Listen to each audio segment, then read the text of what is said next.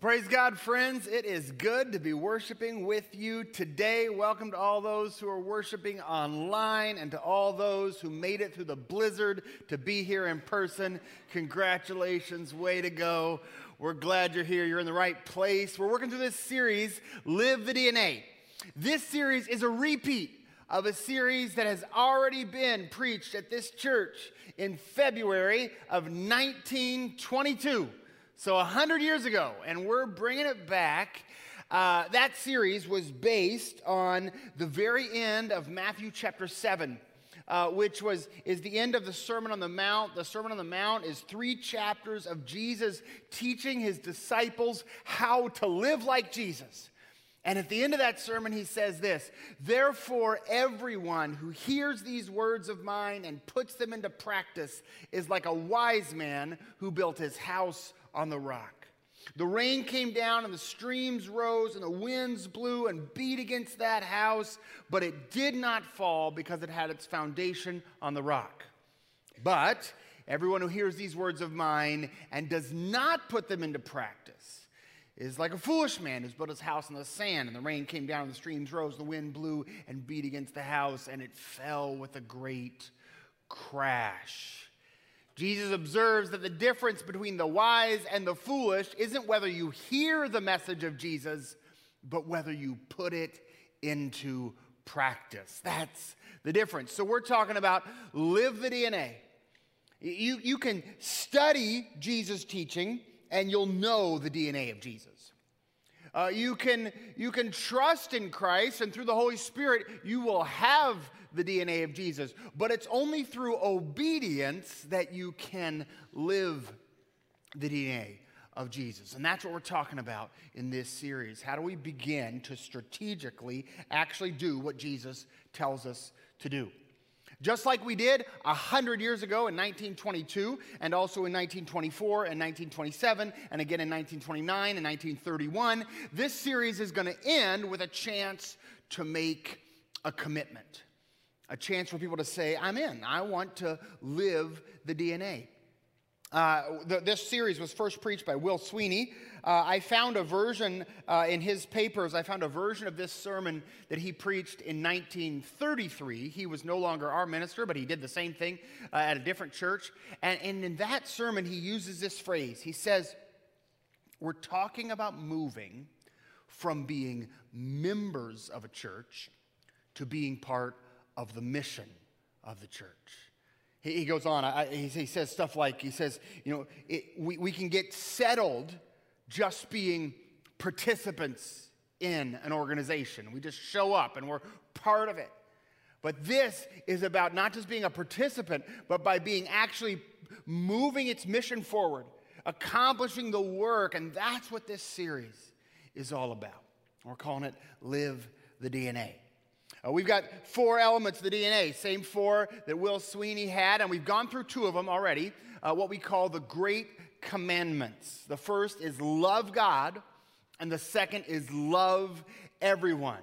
I'm so glad I get to preach this series in the middle of Love Month here at FCC because, man, we are busy loving everyone. Loving everyone for us right now is not just an idea or a philosophy, it is active. Thank you so much for all of you who have signed up to be part of Love Month projects. What a great way to just say, we're going to go out and love everyone. And this week, we turn the corner from the great commandments love God, love everyone to the first of the two great commissions. Uh, this, this, this mission that Jesus sends his followers out on. Uh, we're going to look today at the first one of those from Matthew chapter 28. If you've got your Bibles with you, grab a Bible, turn to Matthew chapter 28. If you've got a phone, if you don't have a Bible with you, but you got a phone with you, just pull up your web browser, you know, Safari or Chrome or whatever it is, and type M A T T, Matt, then space 2 8. And I bet the first link you'll get will be like Bible Gateway or something like that. It'll take you right there. Matthew chapter 28. Get there. Figure out how to get there. Maybe you got a Bible app on your phone. That's great. Uh, we got to set the stage here. Jesus has been crucified, buried, dead, risen from the dead, revealed to his disciples, demonstrated to be alive, teaching them for 40 days, and at the very end of his time with them, this is their encounter. Matthew chapter 28, verse 16. Then the 11 disciples went to Galilee, to the mountain where Jesus had told them to go. When they saw him, they worshiped him. But some had questions, some doubted. And then Jesus came to them. He said, All authority in heaven and on earth has been given to me. So wherever you go, make disciples of all the nations, in baptizing them in the name of the Father and the Son and the Holy Spirit, and teaching them to obey everything I've commanded you, and surely I'm with you always to the very end of the age. Couple things I want to notice about this Great Commission before we talk about the commission itself. First, I want you to notice who it's for. Who is it that gets this command from Jesus? And I love the way the Bible sets this up. It says it's the disciples, so it's for the disciples, and some of them worshiped, and some of them doubted. That's who the Great Commission is for. It's for people who feel like worshiping and for people who are stuck doubting. It's for the strong and the weak. It's for you and me. There's a lie out there where, where people feel like, you know, uh, you wake up and you're like, today I, I feel like I have doubts today, God. I've got questions today, God. I feel like a failure today, God. I, I feel like I let you down today, God. And, and then people say, because of that, I probably can't serve you. I can't, probably can't be on mission with you, God, until I get these doubts straightened out, or I get my sins straightened out, or I get myself straightened out. And people take themselves out of the game. And Jesus never says anything like that. That's just a lie. Jesus looks at his disciples. Some worship, some doubt, just like in this room. Some of us are here today to worship, and some of us are here today with questions. And to everybody who seeks to be his disciple, he says, I've got a mission for you. So that's first of all who it's for. It's for everybody who wants to be a disciple of Jesus. The second thing you got to get before you get to the commission itself is the context Jesus puts it in. He starts off by saying, All authority in heaven and earth has been given to me. I have all the power in the universe. He ends it by saying, I am with you always. I will never leave you. I'll be right there, right next to you, right with you the whole time. That's what he, how he ends it. I love that. Doesn't this sort of sound like a parent trying to convince a four year old to jump off a diving board? Isn't that what that sounds like? You know? Like you can picture it the four year old's up on the diving board and the parent's down in the pool, and the parent's like, It's okay. I'm a strong swimmer. It's good. Or maybe even I can stand up. It's fine. I'm strong enough to catch you. I have the power that is needed. And then the parent says, And I'm not going anywhere. I'm with you. I'll be right here. You're fine. You're safe. I mean, this is how you talk when you're about to ask people to do something scary. And Jesus is. He's going to ask you to be a disciple and to make disciples. And that's scary. And so he gives you a setup. He says, I have all the power and I will never leave you. And then he gives them the commission. He says, okay, so wherever you go, make disciples of all nations, baptizing them in the name of the Father and the Son and the Holy Spirit, teaching them to obey everything I've commanded you. I want to do a little thing here, real quick. I promise it won't take long. I'm going to talk a little bit about Greek. Um, most of us, if you've learned this verse before, I learned this verse go. I, wait, do we have that on? I think we have that verse, right? Yeah, yeah, there you go. Okay, good. Thanks. I learned this verse go and make disciples. That's the way I learned this. And, and, that's a good, I get, well, that's a decent translation. The problem is, in the text itself, there's only one word in here that's a command, and that is the word make disciples. The, the go word is sort of like as you go or wherever you go or while you're going places or something like that. It's a funny little construction. So that's why I picked this translation because I want you to see that the command itself is not go and if you get a chance, make disciples. No, the command is make disciples wherever you go. Baptizing them, that's getting them started. That's how you enter a life of faith and obedience to Christ. And then teaching them, that's, that's keeping them going, baptizing and teaching. I served in a church for a long time. The lobby out front of the church had great big high ceilings, and um, and, therefore constantly had big tall walls. And on one of the walls, they'd bought one of those wall stickers. I don't know, there's a fancy word for wall stickers, but you know what I'm talking about. They bought a wall sticker, and it was like, uh, I don't know, I guess it was 35 or 40 feet long and like 10 or 15 feet high, and it just said in giant letters, make disciples. It was just this big old sticker on the wall. And I always, I always love that big sticker because, man, we forget fast, don't we? That this is the thing he told us to do make disciples. Now, just so we're all on the same page here, this word disciple is not a churchy word. It's not like a religious word, okay? It's just, it was a very normal word in their culture. It's just the normal word for learner or student or apprentice. And everybody in the ancient world saw themselves as the disciple of somebody else. I mean, that's every trade. If you, whether you want to be a blacksmith or a chariot driver or a soldier or a farmer, you were somebody's disciple. And they taught you everything they knew about farming. And you would farm just like they would farm. And somebody, why do you farm that way? And you say, well, because my master taught me to farm that way, and his master taught him to farm that way. And I'm a disciple of somebody, and they're a disciple of somebody. Everybody there thought they they understood that they were a disciple of somebody else. And this is true of rabbis. You know, Jesus was called rabbi, it's just a word that means teacher. And in the ancient world, in the Jewish context, rabbis would also have disciples. And, and again, you, if you, we know a lot about the relationship between a rabbi and their disciples of that period from other people's writings. And you hear about it, it sounds just like the relationship between Jesus and his disciples of the disciples of a rabbi would leave their home and quit their jobs. They would follow the rabbi wherever the rabbi went. They would travel with the rabbi and live with the rabbi and camp with the rabbi. If the rabbi stayed at a house, they would stay at the house. They would listen to the rabbi teach. They would learn the teachings of the rabbi. They would help the rabbi teach. And then eventually the rabbi would say, All right, you've, you now have kind of graduated. You go be a rabbi and you'll get your own disciples. And that's just the way it all went. See, the ancient Jewish culture, of that period, they understood something about the world that, that we sometimes forget. Have you ever heard that line, life's a, a, marathon, not a sprint? Have you ever heard that line? You know, and that, that's a good line to remind us, you know, you know, plan for the long haul and whatever. Life's a marathon, not a sprint. The only problem with that line is it's, it's not true. And they knew it. Uh, life is a relay race. It's not a sprint or a marathon.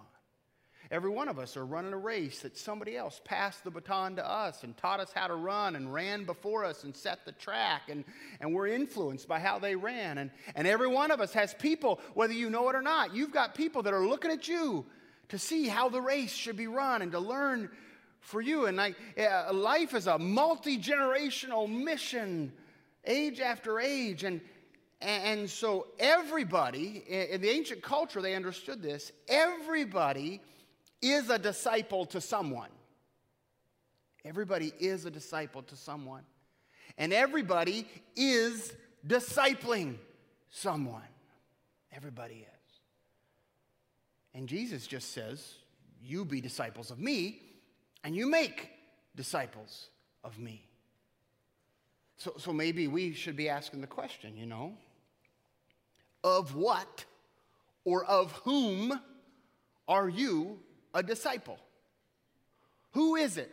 What is it that is shaping your thoughts, teaching you how to live? We, we work on sermon preparation with a, a team of uh, mostly staff and some students and stuff like that.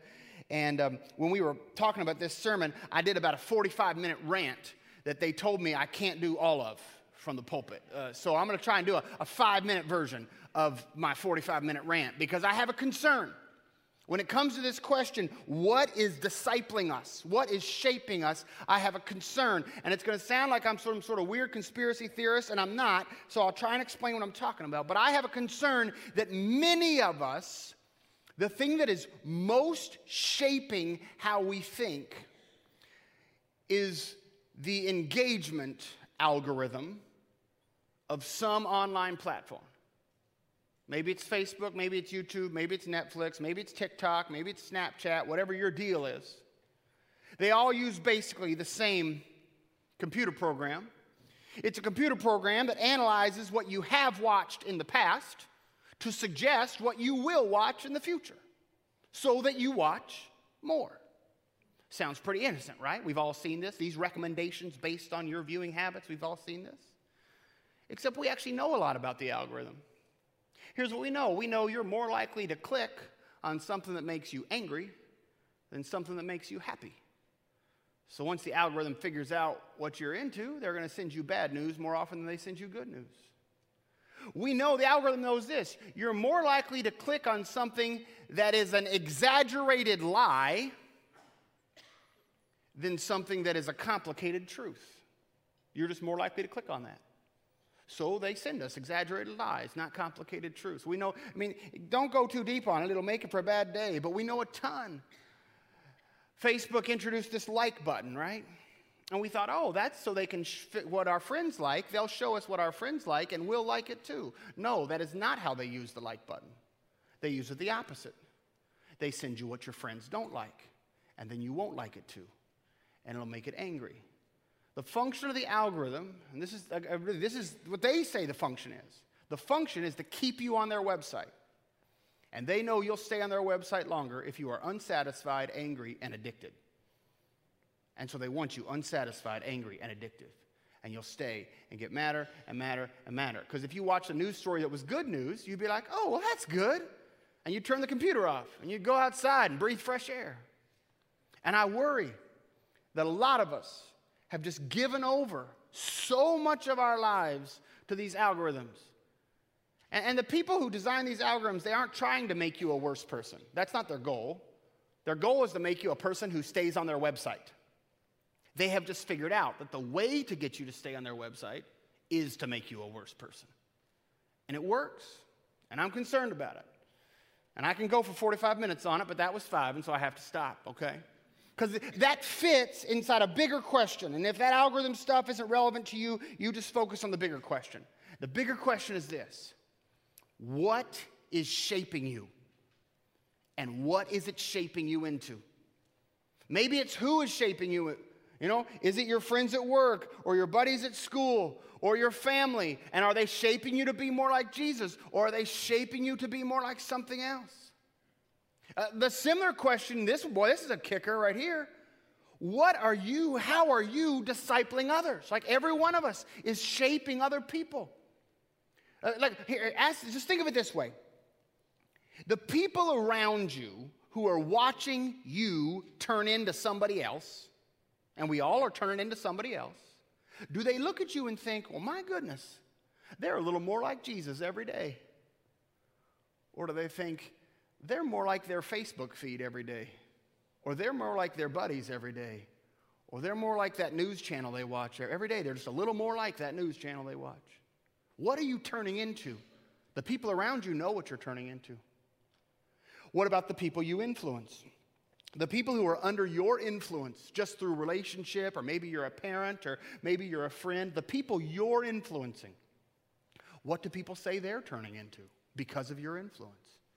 Man, I, am so glad they're hanging out with you because every time they hang out with you, they end up a little bit more like Jesus. Is that what people say when people hang out with you? Because if if the thing that is discipling you isn't Jesus, well, let's change that. And if the thing you're discipling other people to look like isn't Jesus, well, we should change that too. So, what you need is a biblical strategy for discipleship to Jesus. And at this point, I've got about 10 sermons I want to preach because I've spent my whole life studying what does the Bible teach about how do we disciple people. And I got a ton to say, but I can't preach 10 sermons. I'm just going to preach one. I'm going to preach the very, the very starting sermon, the first sermon in a series that is in my brain somewhere. The first step of a biblical strategy for discipling people to be more like Jesus and for you to become more like Jesus is you need a strategic, commitment to Christian community. That's where it starts. You got to make a plan. Strategic means you got to have a plan. Commitment, you're in it for the long haul to community. Every time the Bible describes the actual process of discipleship, it happens in relationship with other Christians. There is no biblical description of somebody saying, Me and Jesus, I'm going to go off and I'm going to become a disciple all by myself. That is never described in Scripture.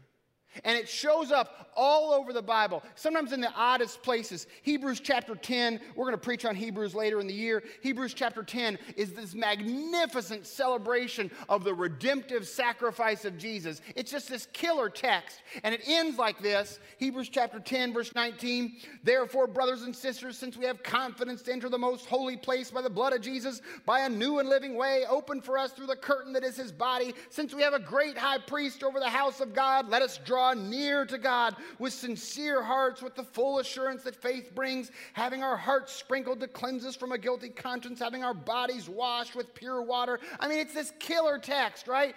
God has saved us in the blood of Jesus and holiness and forgiveness. It's amazing. He goes on, let us hold unswervingly to the hope we profess, for he who promised is faithful. And then all of a sudden, in verse 24, he realizes what everybody in the Bible knows that Jesus isn't trying to make converts to some new religion, He's trying to make disciples who were in a disciplined way. Uh, here's the thing they said about the disciples of the rabbi the disciples of the rabbi lived with the rabbi so they could learn from the rabbi so that they would then live like the rabbi. They first lived with the rabbi so they could learn from the rabbi, so they could live like the rabbi. That's what Jesus is trying to do. So, in the middle of this magnificent text about forgiveness and blood and sacrifice and hope, he then says this Let us consider how we may spur one another on to love and good deeds. How are we going to do that? Oh, yeah and not give up the habit of meeting together as some are in the habit of doing, but encouraging one another, and all the more as you see the day approaching. He says, You're going to be shaped by something. And if you want the something you are shaped by to be Jesus, you need to make a strategic commitment to Christian community, relationship with other Christians. Acts chapter 2. This is the very beginning of the church, okay? Uh, the, the, the disciples, after Jesus' ascension, have been huddled up and waiting for the coming of the Holy Spirit. And on the day of Pentecost, God prepares an opportunity for them to preach to thousands of people. And they preach this amazing sermon about who Jesus is and what he's accomplished. They say, What shall we do? And they say, This is how you respond to Jesus. Be immersed for the forgiveness of sins, with put your trust in Jesus that you might become his disciples. And at the end of that, three 3,000 people are baptized on that day, and I want you to look at what they do next. 3,000 people become followers of Jesus that day. Look what they do next. Acts chapter 2, verse 42. They devoted themselves. That's strategic, that's commitment to the apostles' teaching and to fellowship to the breaking of bread and to prayer. Everyone was filled with awe at the many signs and wonders performed by the apostles. All the believers were together and had everything in common. They sold property and possessions to give to anyone who had need. Every day they continued to meet together in the temple courts. They broke bread in their homes. They ate together with glad and sincere hearts, praising God and enjoying the favor of all the people.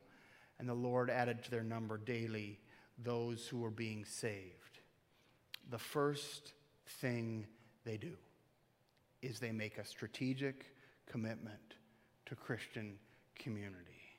They say, We're going to meet all the time. Meet in the temple, meet house to house, listen to the apostles' teaching, enjoy fellowship together, take communion together, pray for one another, sing songs together. The strategic commitment to the Christian community is the context in which discipleship happens. That's where you start. Like I say, I got 10 other sermons on discipleship, but that's the first one. Make a strategic commitment to a Christian community where you can be discipled and where you can disciple others. Now, I know throughout history, this community, this, the, that, what, the kind of community takes all kinds of forms, right?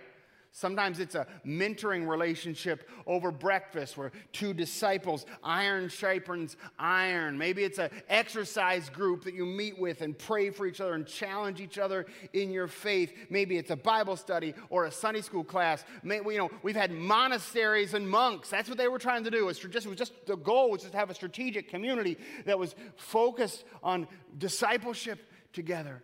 Uh, maybe it's mission trips. It's all kinds of things, right? Here at FCC, we do it all kinds of different ways. But what we know is it doesn't happen on accident. You don't stumble into it, you make a commitment. Um, you know, and, and no group's perfect and nothing's, you know, it takes a while. I get it, it's, it's messy. Everything human is messy. But this is where discipleship happens.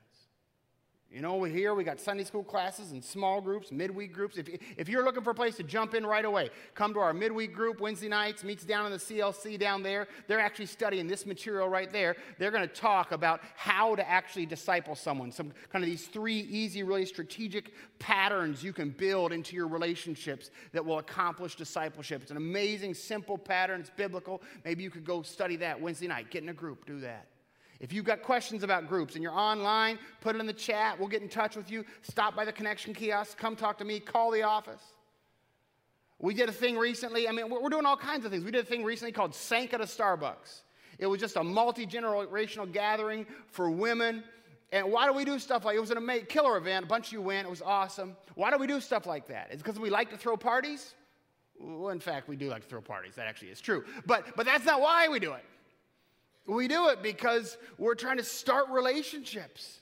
Because we believe that discipleship happens when we make a strategic commitment to Christian community.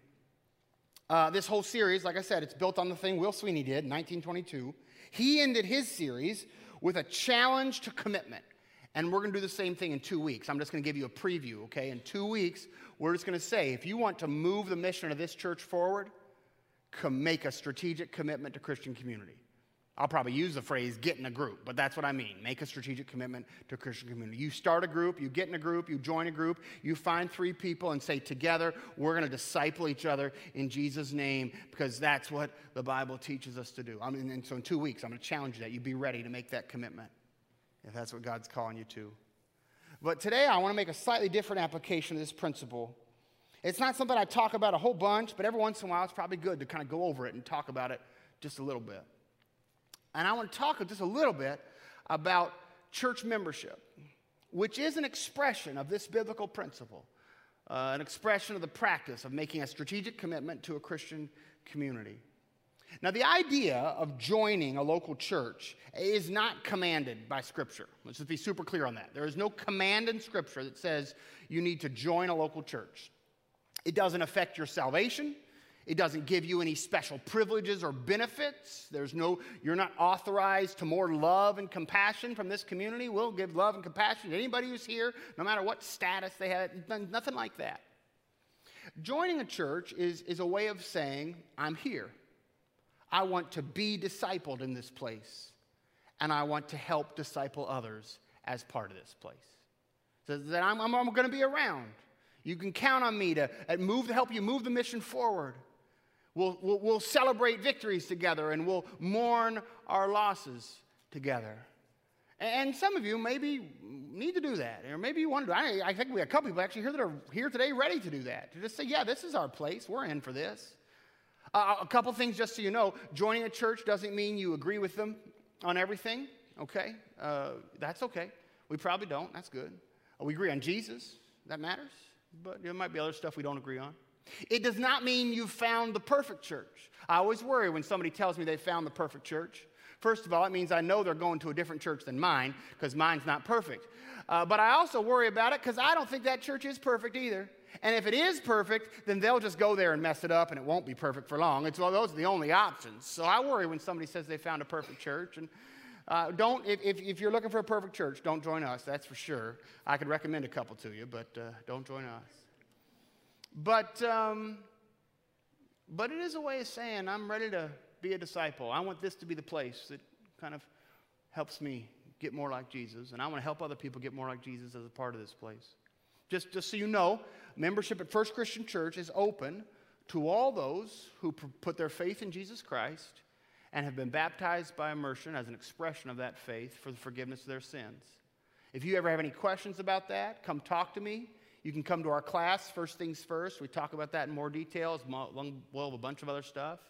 It, you know, maybe today's your day. I guess that could be it, right? Maybe today's the day. You say, you know, I've never been baptized. I trust Jesus. I just want to be baptized today. Man, I'd love to do that. I'm ready. The water's warm. We got trunks back there you can borrow. Let's just do it today. I don't care if you're ready. We got extra towels. You'll be fine. Just water. Let's do it. And maybe you just, you know, I, I do trust Jesus. I just want to trust him in this way, in the way the Bible teaches, just like they did on Acts chapter 2. He said, they said, What do we do? He said, Get baptized. Maybe today's your day. Maybe today's your day to join the church. Maybe you've, you've been immersed and, you, and you're like, this is our place. This is our people. We want to be discipled here. We know it's not a perfect church and we still got some questions, you know but, but we're going to be part of this and be discipled here. And like I said, I don't, I don't every Sunday kind of do go through this, but I want to go through it every once in a while because I want you to know.